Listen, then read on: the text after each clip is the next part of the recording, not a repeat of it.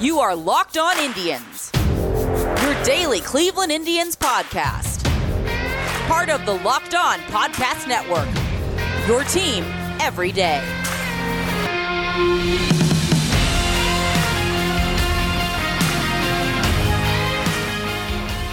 Hello, everyone, and welcome to Locked On Indians, brought to you by the Locker Room app. Uh, every Thursday night, I'll be doing a locker room chat from 10:15, which is 11 p.m. Eastern. I know that's late. Maybe I'll look to do some, some weekend shows, some other things like that. But uh, come join me on Locker Room. Currently only on iOS. I'll let you know when it expands to other services. We had opening day. And if you've been listening to the podcast all week, uh, we've been talking with Nash Walker, who talked about the Eddie Rosario experience. Well, we got to see it. Uh, that throw, he talked about he has that strong arm. He is almost, you know, why are people running on him? And then uh, people ran on him, and it's the winning run in this game. And it's, I think, if anything, that is your frustration point. Uh, the Miguel Cabrera home run, I mean, it's picturesque, but it's kind of funny how, like, there was that small window of snow, and of course, that happened right in the middle of that crazy window. But uh, you go back, and what that's in, in, its own right, if you're a fan of the Indians. But what's so annoying about the third run is drop strikeout, right? It, it's charged a wild pitch to Bieber. I think I now overusing the MLB TV app on my tablet, it was really hard to get to that point. For whatever reason, I always wanted to go to Ramos's at bat or wanted to go to Jones's at bat right after that. Uh, I think it's because of how quick that at bat was for Victor Reyes yeah, the ball drops out of it there and he swings at a pitch out of the zone. But I've just gotten so used to Roberto getting to those that is it a passed ball? Is it a wild pitch? Like, I don't know. It's one of those I felt like you could call either way. Roberto Perez, if it was on him, uh, he redeemed himself with the home run. If it's on Bieber, he redeemed himself. I mean, let's just talk about Bieber. Six innings, five hits, three earned runs, three walks. That's a little unusual for him. One home run, 12 strikeouts and two wild pitches. It was interesting. He had a, two wild pitches, 96 innings, six, 90, no, 95 pitches, 61 strikes. Good performance by him. Uh, three runs. We're used to him uh, not giving up three, but uh, it's one of those things where he's not going to always be unhittable. Uh, he's not going to always be the guy he was a year ago, especially because the guy he was a year ago got to beat up on a lot of bad hitting in the Central and that's going to be kind of one of the storylines this year in general with Bieber is how much, uh, how much did his numbers reflect who he faced? And part of the advantage, if you're a team pitching in that, like let's say the Chicago White Sox, yeah, the Twins are good. Or if you're a pitcher for the Twins, let's say that's even a better example. If you're pitching for the Twins, how good was Kenta Maeda? Was he good? Was he top three Cy Young good? Or was he facing the Royals, the Tigers, and the Indians lineups, plus the Pirates and you know the Cubs when they're stinking, and go over that Central. And the Central was not great last year on either side offensively. So I think it is not surprising that there were Maeda, Bauer, uh, Bieber. You know, a lot of Cy Young candidates came from the Central for a reason. It was you got to face lesser competition last year. This isn't to say that Shane Bieber isn't a fantastic pitcher. I think he's still going to be a Cy Young candidate but I don't know if he's going to win another pitching triple crown like he did last year, doing something that we hadn't seen in decades. So just getting back to this one, you do have to enjoy Cesar Hernandez first hit of the year being a double after he led the American League in doubles a year ago. Healthy Roberto Perez. Let's talk about that. So I talked about that with Justin Latta on the show for Tuesday, referencing multiple podcasts. So if you missed Justin on Tuesday or you missed Nash on Wednesday or Thursday, he is also going to be our third segment for today's show uh, you might have missed out on some real insight that just showed up in this game itself. Like I said, Nash talked about the Eddie Rosario experience, and then Justin and I talked about healthy Roberto Perez. What can he do? Can he get back to kind of that guy he was in the first half of 2019 when he was a borderline all star candidate? And this is where you have to be happy. One for two, pair of walks, a strikeout. You know, everything else will come with him. The defense is going to be sterling. But if he's hitting for power and walking again, that's what he does. That's when he is at his most dangerous. He is never going to hit for a high average. He's always going to strike out a lot. Lots of walks and 25 home runs. That's incredibly valuable at the catcher position. When you add in what he brings as a defender, I mean, that's a top five catcher in baseball. If he can get back to what he did in the first half of 2019, that might be a top three catcher in baseball. Let's talk about the lineup. I actually like it. Uh, Jordan Luplow needs the at bats. He should be a solid guy He murdered left-handers two years ago. Last two years, he just hasn't been healthy at the start of the year. Getting him at bats, playing him in center field, really nice catch in center as well. Again, going back to 2019, this is a guy who was, I believe, their number one hitter against lefties. Having him in the leadoff spot is interesting. Keeping Cesar Hernandez where he is, Jose Ramirez, Rosario, then Franmil, all good to me. Naylor six. Uh, I mean, maybe if you flip Roberto Perez, if he can continue to hit, and Chang, but it's interesting trying Chang out, giving him that opportunity. I like lineup construction. I know I have been arguing about lineup construction with Tito the previous two years, and I know he didn't really manage last year, but lineup construction the past two years has been a major complaint.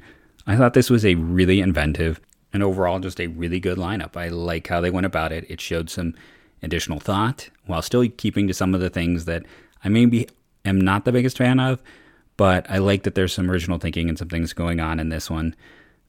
The loss stinks. I mean, there's no way around it. You wait all this time for baseball and you want to get off running, and the loss happens. And it again, it's a weird loss because dropped third strike, wild pitched third strike, whatever we're going to call it, then a double that uh, Jose Ramirez's throwing error people brought up, but it, what did his throwing error lead to? Nothing. Like he was trying to get there and just make a play at home, hoping for something there. Uh, it does allow Jacoby Jones to move up, but because they got out of the inning, it had no net effect.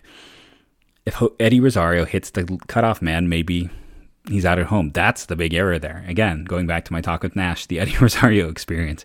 We got it right there in game one. He has such a strong arm.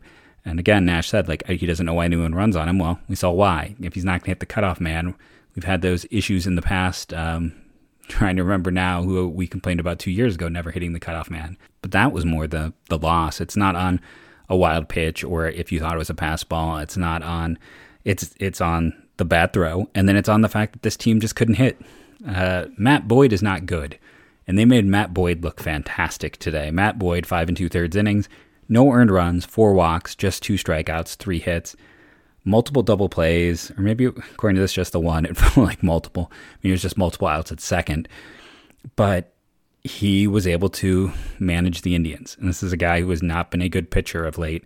He was a good pitcher in 2019, and we said we'd throw out 2020 data, so maybe he'll pitch well enough that the Tigers can flip him for an asset. But as of now, it's just disappointing to see. Like, Boyd is a guy that you should beat up on. They have a lineup that is has a lot of righties, a lot of players that you're hoping are going to be able to step in and, and perform. And offensively, when runners got on base, it was the same story as a year ago in game one. Runners on base and they couldn't do anything. It was almost like you put a runner on base and it got harder for them. So that's something we'll have to track. Before we talk more about the opener, let's take a quick sponsor break. Bet online is the fastest and easiest way to bet on all of your sports action. Football might be over, but NBA, college basketball, and the NHL are in full swing. And I want to add, so is Major League Baseball. BetOnline even covers awards, TV shows, and reality TV. Real-time updated odds and props on almost anything you can imagine. BetOnline has you covered for all the news, scores, and odds. It's the best way to place your bets. And it's free to sign up. Head over to the website or use your mobile device to sign up today and receive a 50% welcome bonus. That's right, 50% welcome bonus on your first deposit.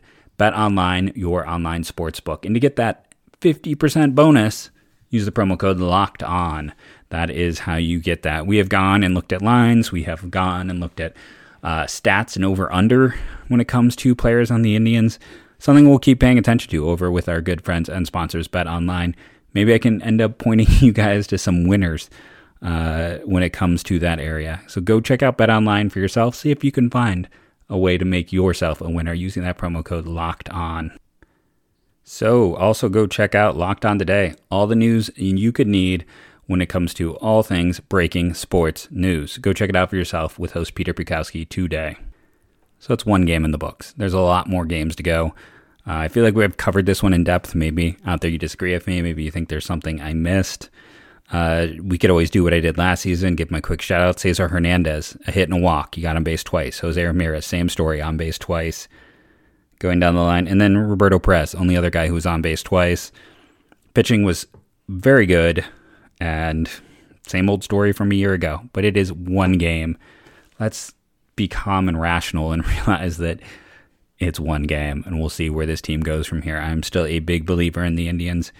Uh, you know, I will say on the other side of things, And I talked about Robbie Grossman all year, three walks. I thought he was an under the radar signing. I know when I talked with Chris with the Tigers, he thought it was kind of a cheapy signing. But there's reasons to like Robbie Grossman. He's been under the radar productive for a lot of years. Uh, so three walks in this one, table setter. Now nothing came of those three walks, but still, getting on base is good. I mean that's baseball, very simply. Let's talk about the other late breaking news: the uh, baseball draft. If you missed it, it was announced. Uh, pools were released and all of that information, but it's going to be at least 20 rounds. A chance it could go up to 30. Now, if you remember when we got five rounds last year, it was like five, but maybe we'll go to 10. I don't know if we'll expand up to 30 or not, but I think there's a good chance we will. And here's why there's a good chance we will. They're making a big deal of the draft now. It's a three day event. It's July 11th through the 14th, I believe. It's during the All Star game. They're doing a lot to make this a signature thing for them. And since they're making it a signature thing, unless they're going to change the format, uh, if you make day three 10 rounds, it's going to take about an hour and a half. Uh, day three is a long affair. It has always been one of those things where back when I was covering the draft heavy, heavy, uh, and I, I, remember writing up the Indians picks uh, when I was at Indians Baseball Insider back in the day. If you ever went to Indians Baseball Insider and you're like, wow, they've got a profile on every guy in the draft. That was me. that was what I did from 2012 on, I believe. I wrote up every single pick as it happened. So they would announce a pick and I would start writing and researching. So if I didn't know them, which often on day three I did not, that was me trying to find a pick and write it up before the next pick came out. And I was able to do that. That's something in a way I'm kind of proud of. But it also made day three just like it was non non-stop and it became one of those things when I went to scout. I remember my first year with day three, I was sitting there in year one and two at scout. I would do kind of a overall, like this is grading a team's draft, and I would talk about like my favorite day three picks and all of that. And that became difficult because I, I, had to wait till we were deep in day three. So that was also very, I, I mean, I back in scout. If you ever read any of my work there, and a lot of it was not behind a paywall. It was I would write the equivalent of like a fantasy novel, like 130 to 150 words over four to five days when it came to that because I wrote up every single pick in the first, second round of both comp rounds, and then I would do profiles where I would put them in order of whose draft I liked the best to the whose draft I liked the worst. I didn't grade them, but I just ranked each division on how much I liked them. And it was a labor of love, but man, by the time it was done, I just wanted to like zone out. And I say all of this because again, if they want to make this a big deal, going 30 rounds gives you that. What this will likely cut out is things like the Indians haven't done this as much of late, but when I would sit there and talk about how, for instance, in last year's draft, you had um, Austin Martin and Asa Lacy both going in the top five picks, and they're both former Indians picks. Now, that's not on the Indians that they failed to sign them.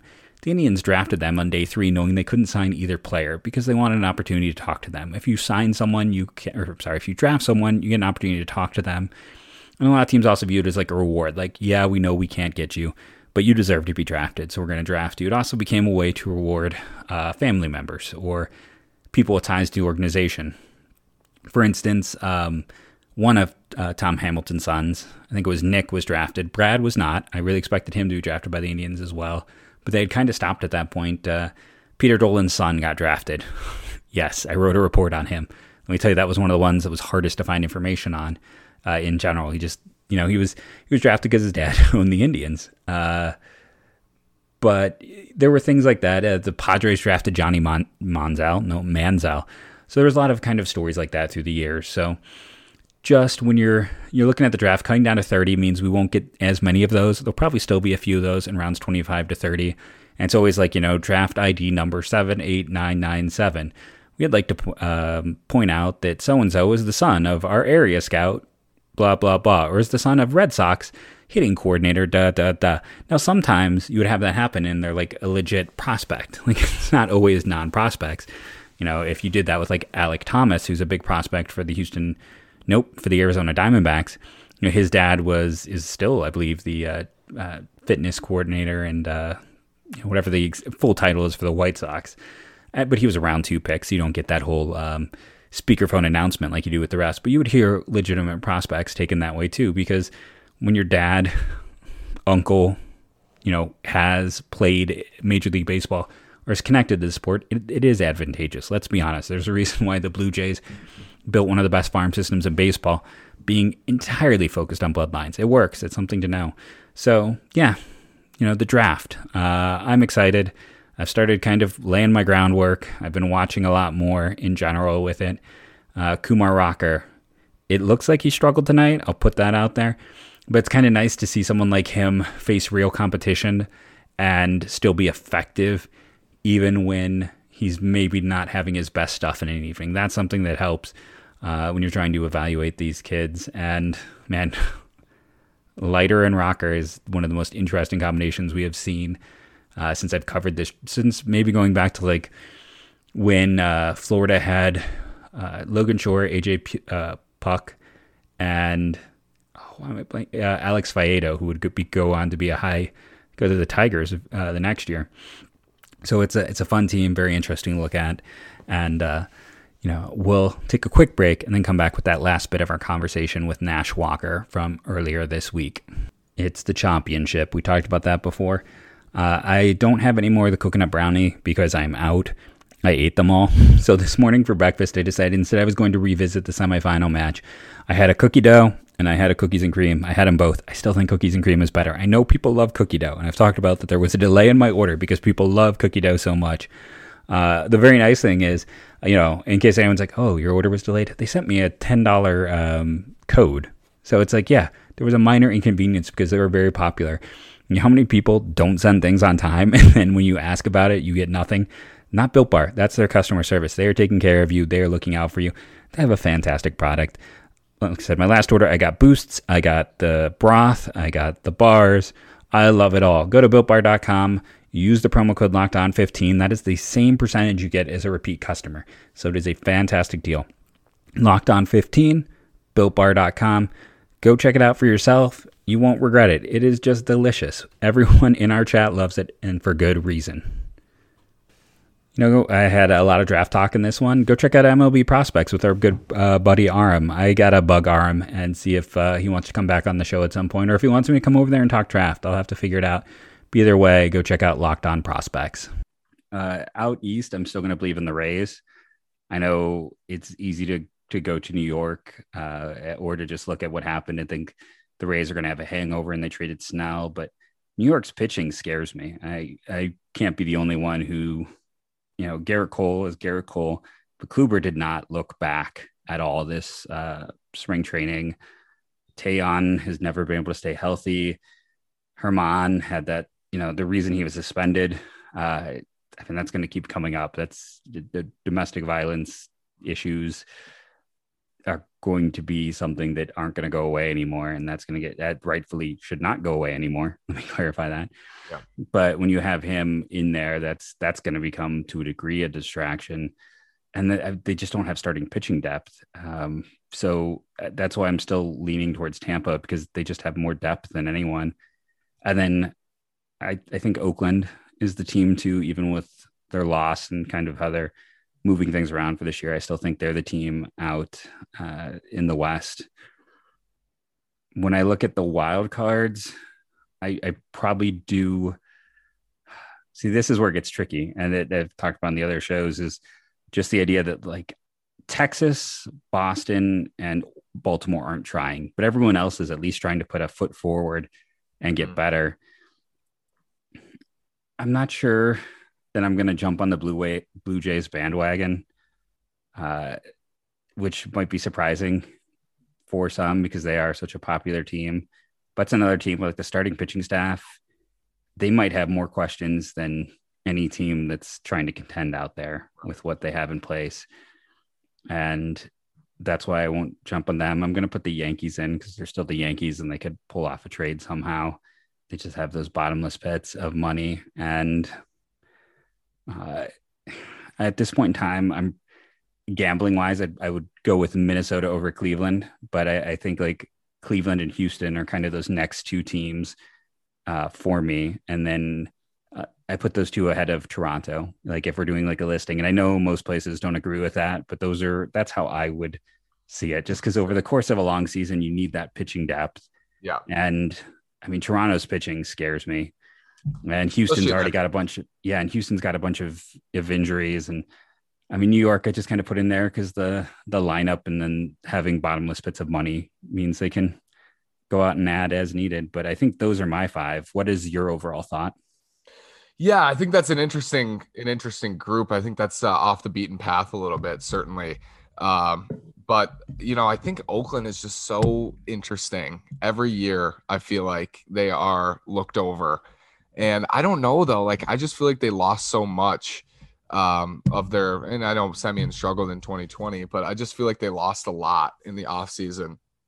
And I know they added Romo and, and brought back uh, Petit, I believe, but it just doesn't feel doesn't feel like the same group. Uh, you know, Jesus Luzardo and Chris Bassitt at the top, I think uh, is a good one too. Uh, Houston, I mean, it's it's going to be about Cristian Javier, Jose Urquidy. What do those guys look like? Because if those guys are taking steps forward, you already have Greinke, McCullers, Odorizzi, a solid one, two, three, and then those young guys come through. That's and that lineup is special, as we know. Still very talented, but they lost Springer. You know, Verlander's still out, so question marks with them. I agree. I think the East.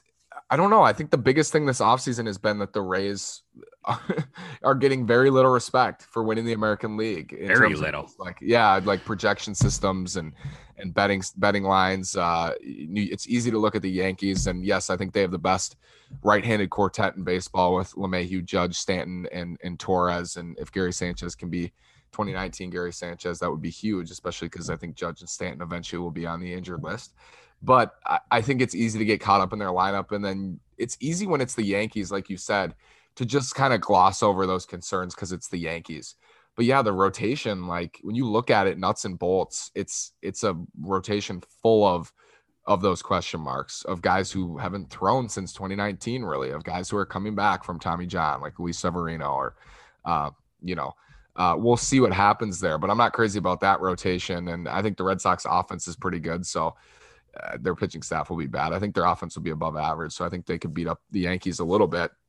I think the Central is going to be tighter you know, I, I want to believe that the Twins will be able to outlast those other clubs through 162 uh, with Luis Arraez as the 10th man. I think will benefit them a lot just in plugging and playing and giving guys days off and trying to keep guys fresh. But it's going to be hard for them not to win the division if Donaldson and Buxton are healthy over the full season. I think those two can give you such immense value on both sides uh, that's that's the key for them. Just that the at the upside of of Donaldson and Buxton is so big that they need to be healthy. And then I do believe that they have. Well, they might not have you know that the the Cleveland rotation. I think they have six or seven guys, like you mentioned, Domnack. I think Lewis Thorpe looked really good this spring for what it's worth, and I think he can start. Uh, hopefully, bounce back from a couple really poor years. But I think they have uh, guys that they can rely on in the rotation for rotation depth as well. And I just look at those other teams, and and I think, as you mentioned, like Cleveland's going to be in a lot of trouble if they lose a, a main bat. Chicago's going to be in a lot of trouble if Dylan Cease all of a sudden becomes their third starter, and he's still walking everyone or giving up a bunch of home runs. So I think from a depth standpoint, I think the Twins, uh, I feel good about it where they have options if they do have those injuries and, and they're going to have guys step in who, as you said, would start on some other teams. Like I think it's a luxury for them to have Simmons at short and then push Arraez to that 10th man role. Willians Astudillo, I think I believe in the bat and he can he can play around a little bit. And and you mentioned Kyle Garlick and Rooker, and they got they got options off the bench. So I feel good about the depth in that in that sense. But if Chicago and Cleveland stay healthy too, this is gonna be a heck of a race. And I think it's gonna come down to the wire. Um, but I think again, like those injuries is is just something over 162 with these pitchers ramping back up is going to be such a point this year where I think uh, I think it's going to be huge. Like who can stay healthy in the Central, as is always the case. Like that's you say that every year, but especially this year, ramping back up. Uh, I like the Blue Jays too, Jeff. But yeah, the rotation, man. Like I think Tanner Roark's their number two starter. Uh, I'm not crazy about it. I like their lineup a lot. I think they're exciting. I think they're like the 2019 White Sox in a way, or 2020 White Sox in some ways of, of a team on the rise with a good core, but just not they're not refined. I think they'll win a lot of ball games, but uh, I, I would love for them to sneak in the wild card. And then the Angels, like they just need to do one more thing. You know, they just I always feels like every offseason's the same, and then every season's the same. It's like they got to go out and and make a big trade. And I know you're a scout guy, and I know you appreciate the prospects, but Like you got Jo Adell and Brandon Marsh in the outfield. You got Trout. You still have Upton. Like they could swing a deal for Marsh or Adell, I feel like, and get someone like Luis Castillo. And I feel like that's something that they should have done a long time ago. It's easy to say, you know, Cincinnati doesn't seem like they want to uh, run away from Castillo, and they shouldn't. But it just feels like Los Angeles is is. I just feel like they're not well run. I would love to see them make the playoffs and let Mike Trout get back in there. Um, but yeah, I'll go with I'm gonna go with Houston. I'll take the Twins in a really tight race just because I think they'll outlast um, to the end. And I think the White Sox and, and Cleveland will battle for that second wild card spot. But it's gonna be fun. I'm I'm excited for this season. I think it's gonna be enjoyable. No, I agree. And I think one of your great points there is just the depth issue. And I think like when if you go through and you look at these lineups, it's like that's the big advantage the Twins and the Rays have over everyone else. No one else can really approach those two teams for depth. And I think it's very important to point out what you point out. It's like you talked about the situation with like Toronto and and uh, the the Yankees.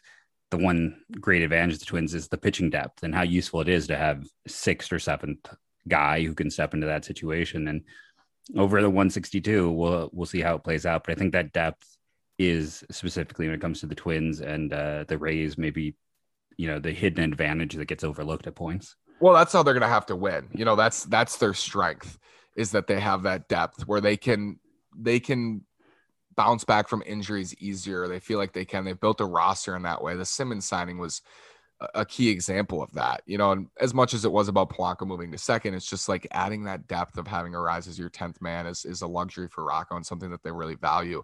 They're not going to have, they don't have like those huge names and the, the names that are bigger. Like I mentioned, Donaldson and Buxton have those injury question marks, but they, they're going to live and die by their depth. And they won a lot of games in 2019 with just the, the bats and just how special that was. But they had five guys hit 30 home runs. That's lineup depth you know that's that's guys who are down six, seven, eighth spot is a lot better than some other teams six, seven, eight spots, but maybe their one, two, three isn't as strong, and that's just that's the strength of the team. That's how they're going to have to win in 2021. Jeff, thanks so much. That was fun. Uh, we're gonna have to link back up because I do think that this division is going to be re- very tight in 2021. Um, thank you for that. That was fun. Two days to opening day. Do you have a bold prediction for the 2021 season? My bold prediction uh, throughout this offseason has been that the Indians offense will be better than it was a year ago, even though they traded away Lindor.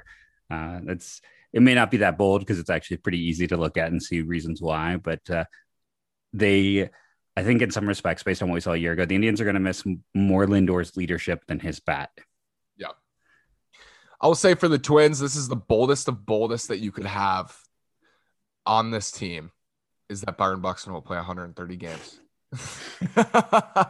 That's like the bull. You look at this roster, it's not like, oh, Miguel Sano is going to hit 60 home runs or, you know, Maeda's going to win the Cy Young. No, Byron Buxton will stay healthy for 130 games. That is just the most, the biggest, widest, largest, hottest take I've ever had. But uh, that's my take, and I hope that it's true. Jeff, thanks again. Uh, let's talk again soon. Definitely. It was a lot of fun. I have to uh, link up at some point when they're either before they play or after they play a series. Jeff, I'll uh, I'll take care of Milwaukee for you. I'm excited. And that is the final bit of my talk with Nash. You can tell he's a good dude, uh, fun guy, covering the Twins. Go check out his show, especially when the Twins and Indians are going to face. That's a great time to do that crossover listen, hear what someone else thinks about your team. I have been Jeff Ellis. This is the Locked On Indians podcast. Remember to rate and review, download daily. Monday, I am going to finally sit down and give thanks uh, to people who have left reviews. I am behind in doing that. Uh, we had a great push at the beginning of March, kind of faded later into the month. Now that the baseball season's back, let's keep push, push, pushing. Download daily. Uh, my trick, honestly, yes, I do this to help my own show. I download, I put it on mute, and I press play. That's something I do it's as simple as that. Even if it's a show maybe you don't think you're going to get to, it just helps us a lot if you download and play everyone. Just because the the way it gets rated, they can somehow tell when things are played versus not. I guess I don't know. It's not my specialty. But downloading daily, rating and reviewing. When you download, playing, all of that is so helpful. Keep helping push our grow to, or grow our show to grow. Uh, in terms of future guests, I was talking with um, the Deary brothers from the Deary Brothers podcast about maybe coming on. Um, had some discussion with Ben Axelrod over from uh, WKYC about coming on. So we should have some more fun and interesting guests in the near future. So make sure that you are listening for those. I already told you who I am. So instead, for the next year, maybe two, go tribe. And remember, it's just one game. Stay calm. It's one game. This would be like less than one minute in the first quarter of the first Browns game of the year if we were doing a comparison.